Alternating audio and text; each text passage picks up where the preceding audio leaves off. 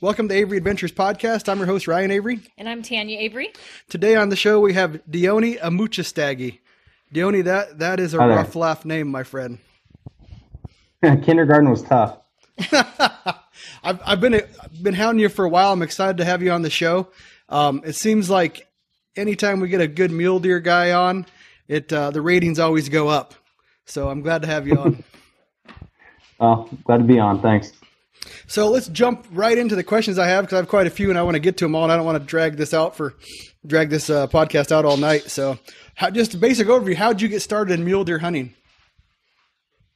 Uh, I, I started hunting with my dad when I was 12. Uh, a lot less involved. It was more uh, more just general hunting around areas where he'd hunted. Never really branched out to different things. If uh, if the deer weren't there that year, just didn't didn't kill anything. But uh, as I got older, I started uh, progressing more, doing things more on my own. I got into bow hunting very unsuccessfully for a few years after high school.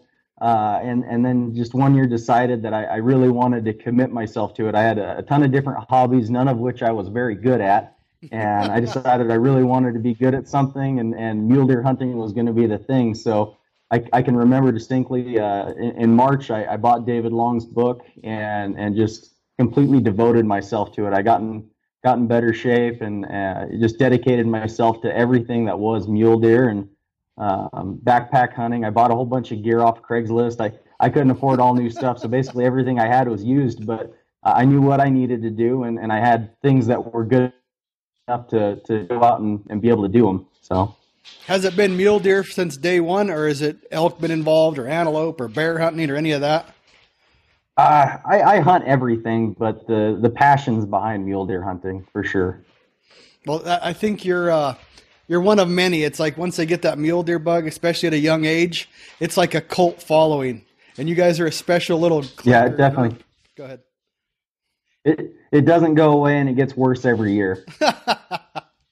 So is that just because of where you live? There's a better mule deer population that you got so into mule deer hunting, or was that just what you started hunting? And I mean, I just because elk was our first thing up mm-hmm. here where we live, and it's just because there's really not a lot of opportunity for mule deer. So I was just curious about that, as why you think mule deer started being your thing, and Well, for me, they were just iconic. I, I looked at a mule deer and it symbolized the West to me. It, it- that was what Western hunting was about. I mean, elk, elk were always cool, but it just never had that that passion to it. I never, they were never as glamorous to me, anyways. And uh, yeah, I just something about a big mature mule deer was it, it did it for me. nice. You're, you're not alone there. So, uh, getting into more of the questions, what what do you when do you start scouting? And the biggest question that we probably get, and Robbie gets that I've seen him answer is, what are you looking for when you're when you do start scouting? Well, that's that's hard. I, I feel like I'm scouting all the time. I mean, I work I work all over the state. I travel a whole bunch, and I'm always looking, uh, just trying to notice everything. Trying to notice if I am seeing deer, just even off the road. If there's a lot of deer in an area, that's always a promising thing. Or looking at habitat, uh, population density. I mean, I, I feel like one of the biggest things to mule deer hunting is is being observant and just noticing things. And I'm always looking at country, at, at you know densities of things, and uh, just trying to piece it all together. One one little thing might stick out in an area, and it might be something you don't look for typically. But if that's the one key thing about that area, that might be what a mule deer is looking for to have its own little pocket. You know, anywhere could have the potential. So you're just always looking. I scout all year long. So you really never stop. You're you're scouting in December, January. I mean, you're just always looking Yeah. for deer. Absolutely, absolutely. Yeah, like even even going and looking at different winter ranges over the course of the winter and, and trying to just say, okay, well this this deer herd looks like it's got a good buck to doe ratio, and most of the animals I'm seeing are are slightly older age class than you might see on a on a typical winter range. Uh, how do they look? Are they healthy? Are these animals just uh, overall doing well? Um, you know, because it takes so many things to make a really big mule deer buck. You know, you have to have you have to have a, a certain percentage of the deer actually be bucks because only a small percentage of bucks will ever actually get big and then from there you've got to have good habitat and uh, and good genetics so it just takes so many different things i'm always looking for all of it When you say that, when you go like into the summer months, where I'm sure you get a little more intense on the scouting. Is it mm-hmm. is it more important you to cover ground, or is it more important you to get somewhere in glass, or is it kind of a combination of the two, or looking for tracks, or what's your game plan for that? Early, early summer scouting, I'm I'm almost exclusively looking for habitat. That time of year, I'm not expecting to find deer up in their summer range. Uh, or even in, in the middle ground where I find a lot of deer, which most people don't consider summer range, but there'll be a lot of deer, sometimes even year round. Um, so I'm, I'm looking for area more than anything early summer. Uh, then, you know, I don't really shift over to actually trying to find deer until probably mid July. Mid July, you mean you're finding a certain deer or just the deer? Well, even just looking for groups of deer, not necessarily a certain deer, because some of them will still be shifting around a little bit, but uh, yeah, up, up until that point, I, I really I'm indifferent to if I find a deer or not because they're most likely not going to be there come hunting season at that time of year. Hmm, that makes sense. So how does it finding the big buck? Do you I mean what do you think scouting is the key factor there? Because I know people luck into big bucks once in a while, but it doesn't seem to me like a lot of guys kill big bucks consistently unless they're out scouting. So does that I mean does that make sense to you? I don't. Yeah, I, I uh, it's it's hard to it's hard to really quantify that because uh, I I thought about this and I've I've killed three bucks that I've found preseason uh, since 2011. So over the course of the last six years or seven seasons, and it's it's really hard turning up one specific animal, especially in in bigger country. Uh, but I think the thing you really got to look for is is finding that age structure, finding older groups of deer, habitat that'll hold bigger deer as they move into you know whatever season it is you're hunting. You know, if it's September, it's not as critical, but if it's October or November, you really you really can't target a deer as easily. Um, but I think scouting's huge because you've got to find those areas and be able to recognize the areas that the bucks will go into. Well, this is kind of an add-on question to that, but have you found that big bucks like you you find a big buck one year and you kill that buck, or you don't find that buck the next year, but another buck has moved in there? Do you find that happens often? I think there's some truth to that for sure. Uh, I mean, good habitat's going to hold a certain amount of deer, and I think that dominant deer don't like to necessarily hang out with other big mature deer. Um, in all circumstances, I mean, sometimes you will see see that, but I think in a lot of areas there's there's room for one big guy and a handful of little guys, and if you kill out the big guy, there's a good chance another one might move in. Gotcha. That that makes total mm-hmm. sense. The buck you shot this year, I kind of want you to talk about that a little bit. You found him early, and then mm-hmm. you lost him for a while because of the snow, I believe you said, and then you found him again. Can yeah. take us through that process of your scouting, finding him, and then end up killing him. Yeah uh, start to finish, I feel like there was a lot of luck involved with that. I actually was scouting a completely different area and uh, found a whole bunch of elk, but no deer. Decided to to shift gears and move over about four or five miles. Started getting rained on, stopped short, and, and basically stumbled into that buck at last light. Uh, I, I, then went in and kept following him uh, for about it, would have been five weeks from that point. I'd been following that deer until we got some serious weather early September or mid September, and uh, there was about 18 inches of snow in there, and it got to the point where I almost couldn't even couldn't even access the area. It was just too far to hike through that much snow, and uh, lost the deer after I was able to get back in there. He had disappeared, and all the other deer in the area were just gone. Um, then fast forward, it was the week before uh, hunting season, so it would have been the week before the 10th of October, and I made it back in there, and I found uh, think I found five of the bucks that he'd summer with. There was seven deer that I was used to seeing regularly on this one mountain, and I found five of them, and it gave me some hopes. I, I made my way back in there three days before season. I was pretty well committed at that point to hunting it for uh, the first ten days of season, and uh, got in there like I said three days before season. Found that buck, and then uh, just stayed on him sun up to sundown, taking notes. Every every little thing he did, I was documenting, just trying to make sure if anything changed, I could try and, and figure out a reason why or a pattern or, or make sense of anything that could happen. Then opening morning, I pretty well had him, uh, I had him dead to rights. I knew what he was going to do and, and where he was going to be and just had to wait till the pieces fell together and capitalize on it. Did you kill him opening day? Yeah. Oh, yep, I uh, I pretty much knew he was going to come out within a couple hundred yard window at, at between nine and nine thirty, and nine ten he showed up right where I was expecting him, and and uh, put it to him.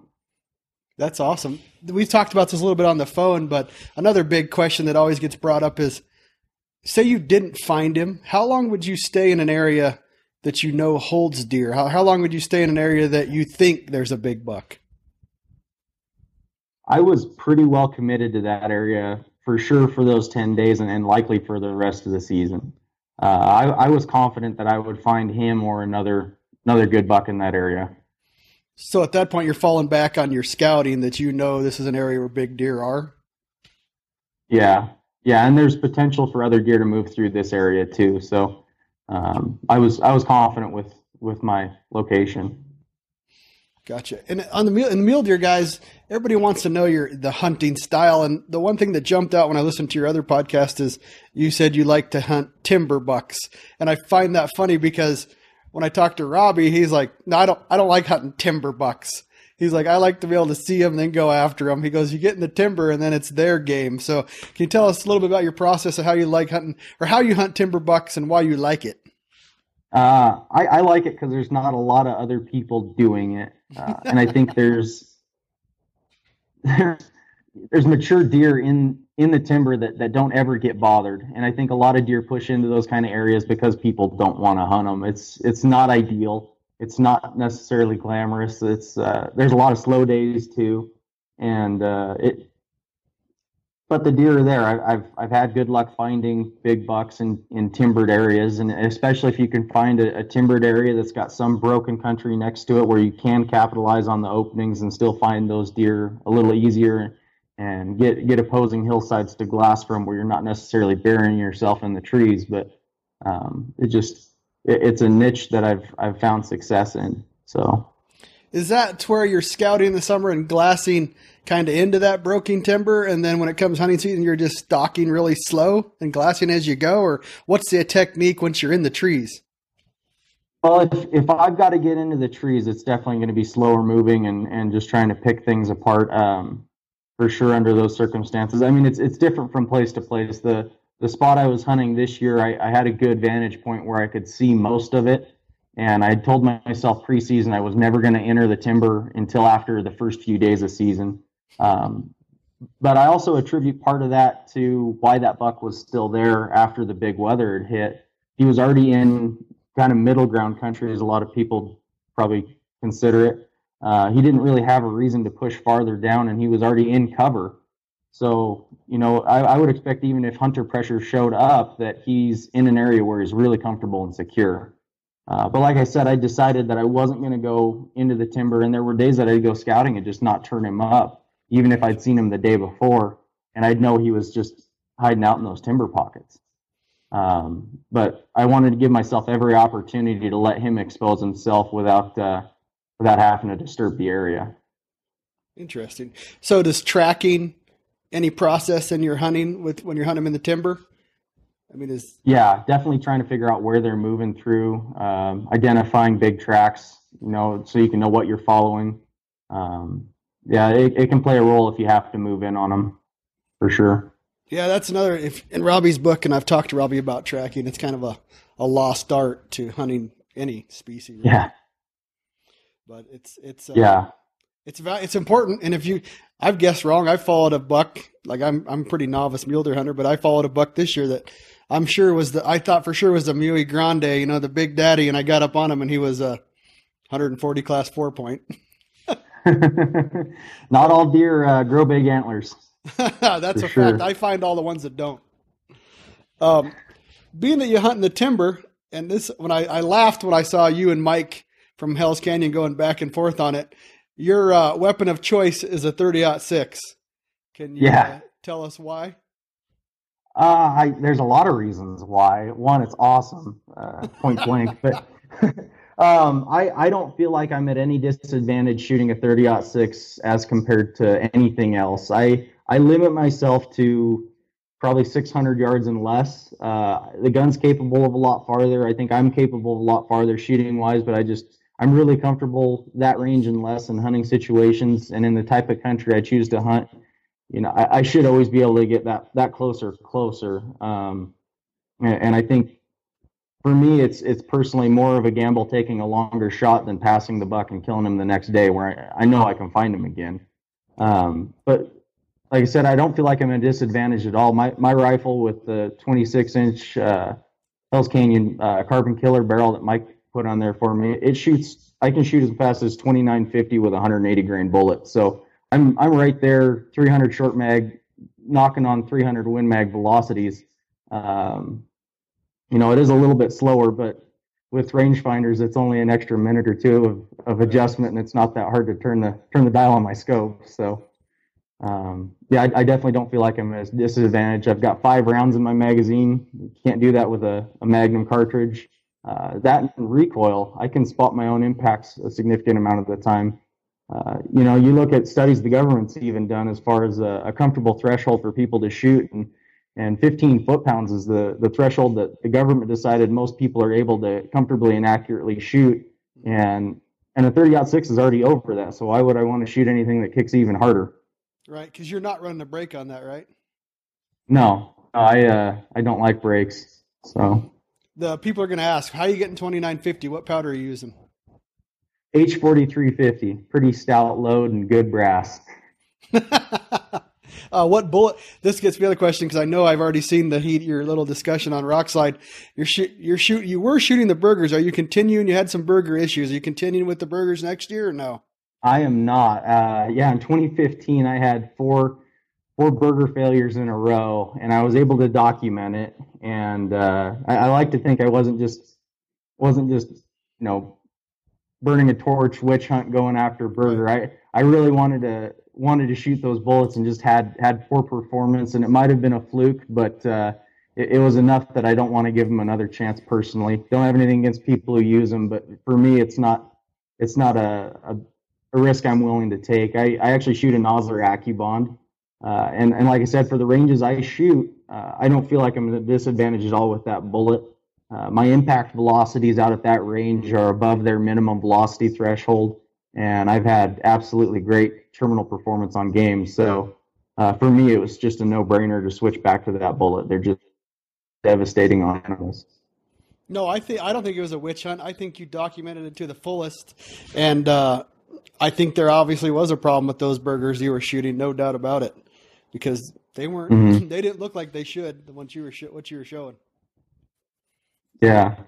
But um, what you know, lots of I'm from I own Rokslide, so we get lots of questions about people coming out west. What what would you say to somebody coming out west to hunt mule deer for the first time? What advice would you give them? Oh man, um, it'd be kind of tough since I've I've hunted them my whole life, and the first time was a long time ago. But I, I would say have have realistic expectations.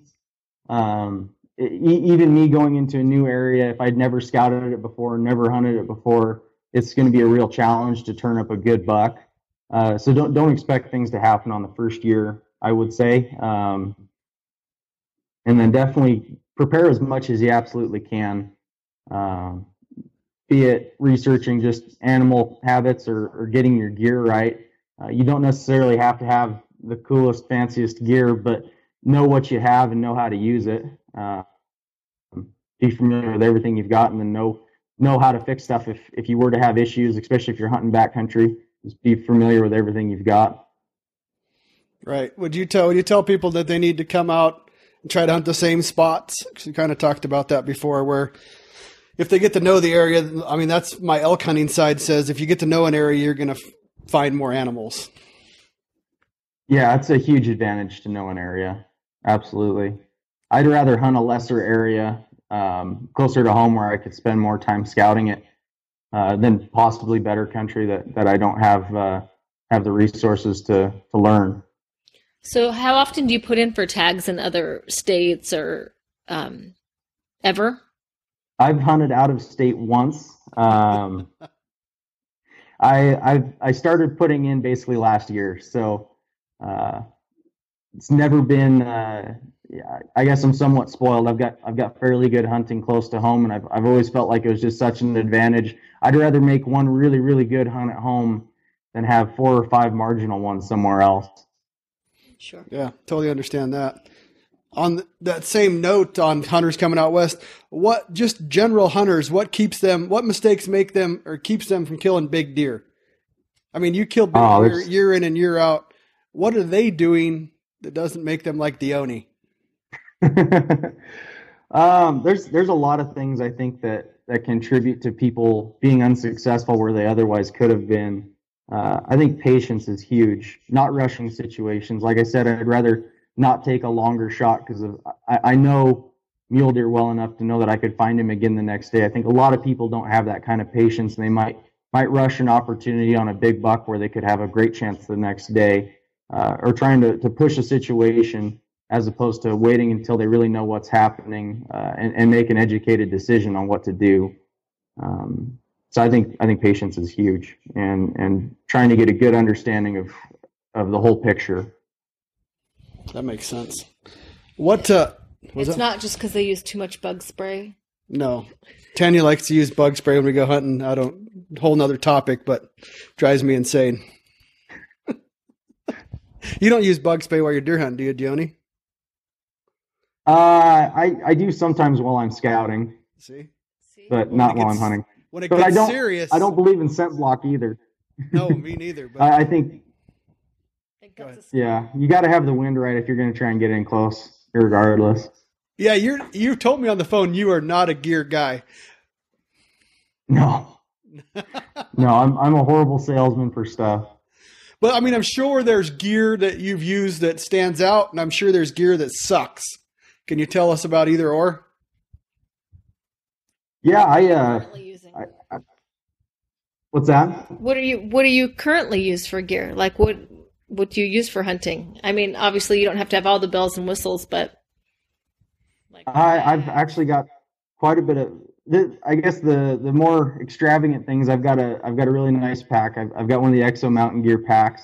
Uh, I really like that pack. And then uh, I had uh, Mike at Hell's Canyon Armory uh, clean up my gun, make it make it shoot good. and uh, outside of that, I use fairly basic stuff.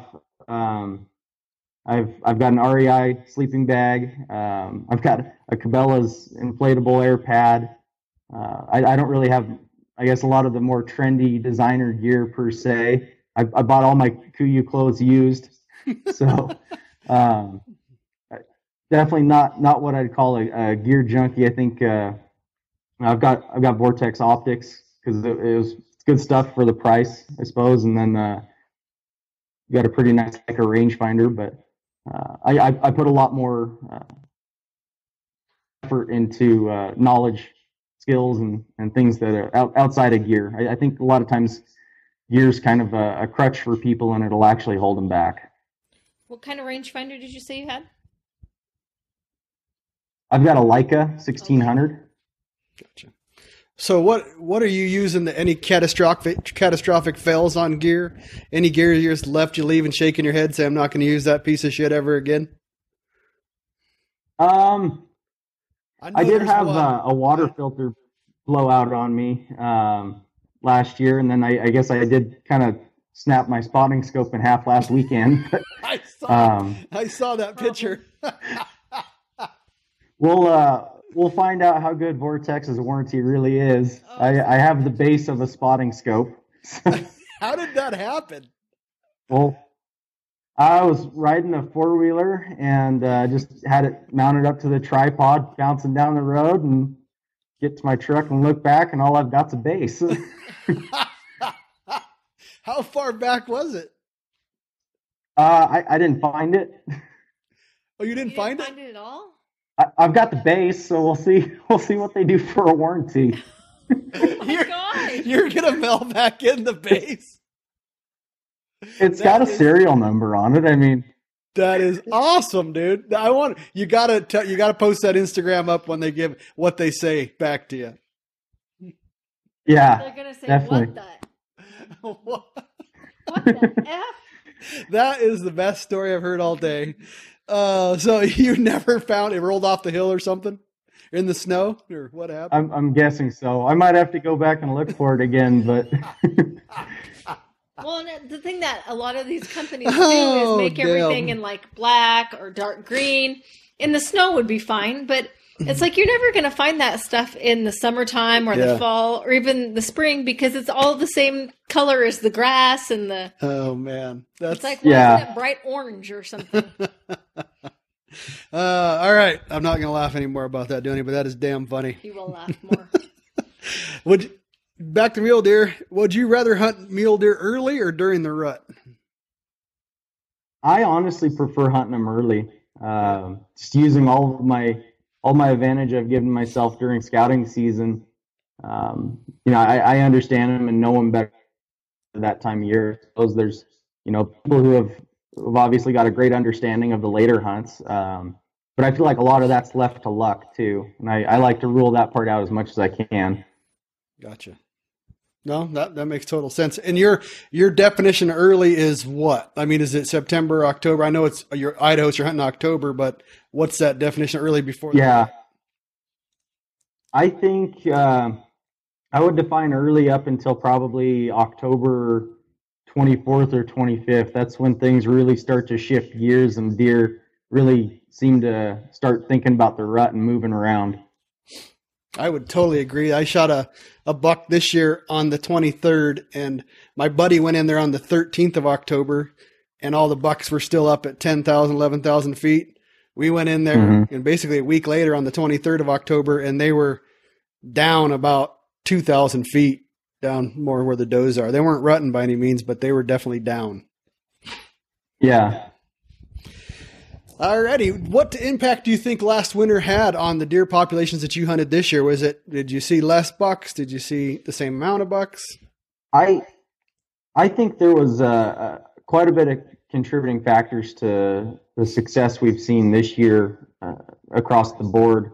Um, a lot of people that I know are, that are great big buck hunters uh, had a hard time turning anything up, and I think a significant part of that would have been the die off. But with the the crazy winter we had and how much snowpack we got and how long it lasted, I think a lot of the bucks stopped short of the high country.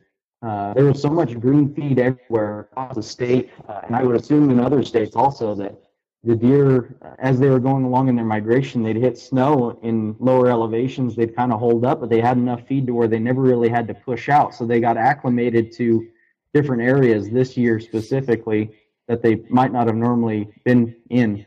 So uh, I think that contributed quite a bit. But there's also, you know, you look at the year we came off of in, in 2016, just using Unit 39 since it's close to home and, and uh, got great numbers as far as statistics. That deer herd's usually between 30,000 and, and 40,000 animals.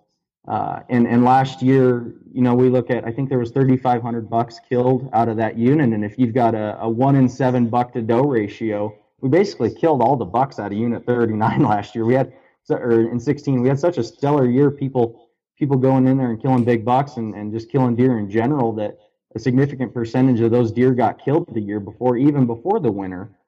So it's it's hard to recover from something like that when when you've just got this perfect storm of, of weather bringing deer in for for uh, the biggest group of hunters in the state next to a, a huge population center, and then a significant portion of the remainder of the deer getting killed through winter, and then you're going to have poor fawn recruitment because the does have had such a hard time making it through winter that they're not going to they're not going to have the the fawn crop that they normally might, and then even the fawns that are born are, are so small and weak that they're pr- probably not going to make it through the next winter. I mean, you, you look at a lot of the deer herd, and there's a lot of tiny, tiny deer. That's a you're the second person to tell me that that about the deer not making it all the way back to the high country. So there's a lot of sense in that. That's uh, Yeah. I guess it make it makes sense to me. I'm no deer hunter, but it does definitely make sense that they're going to stop the first place they can probably get to that has good food, and if the food's there all year, why move? Yeah. Um, do you think that uh, wolves, in your in your mind, have the wolves changed the way mule big mule deer act? You know, in the last ten years. Honestly, in a lot of areas, I think they help.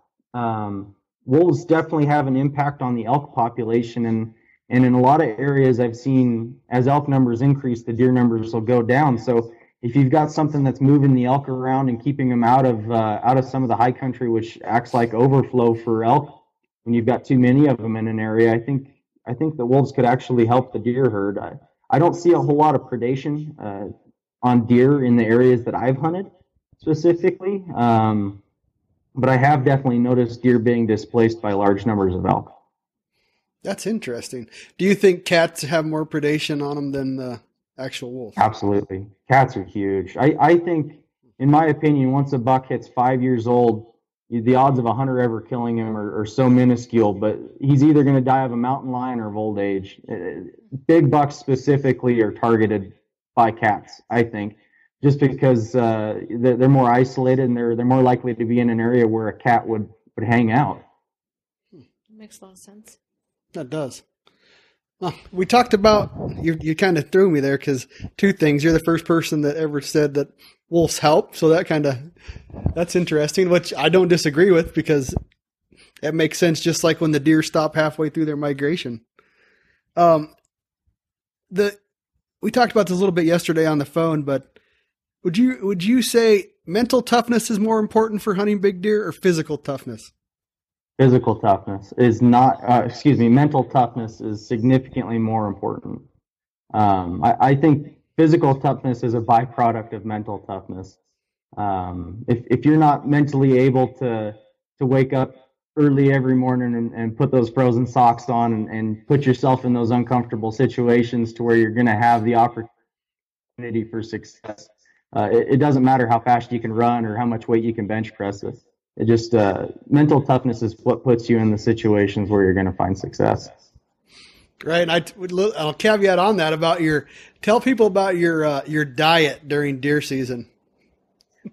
or lack thereof. yeah, it's interesting how uh, you, how you explained that to me yesterday.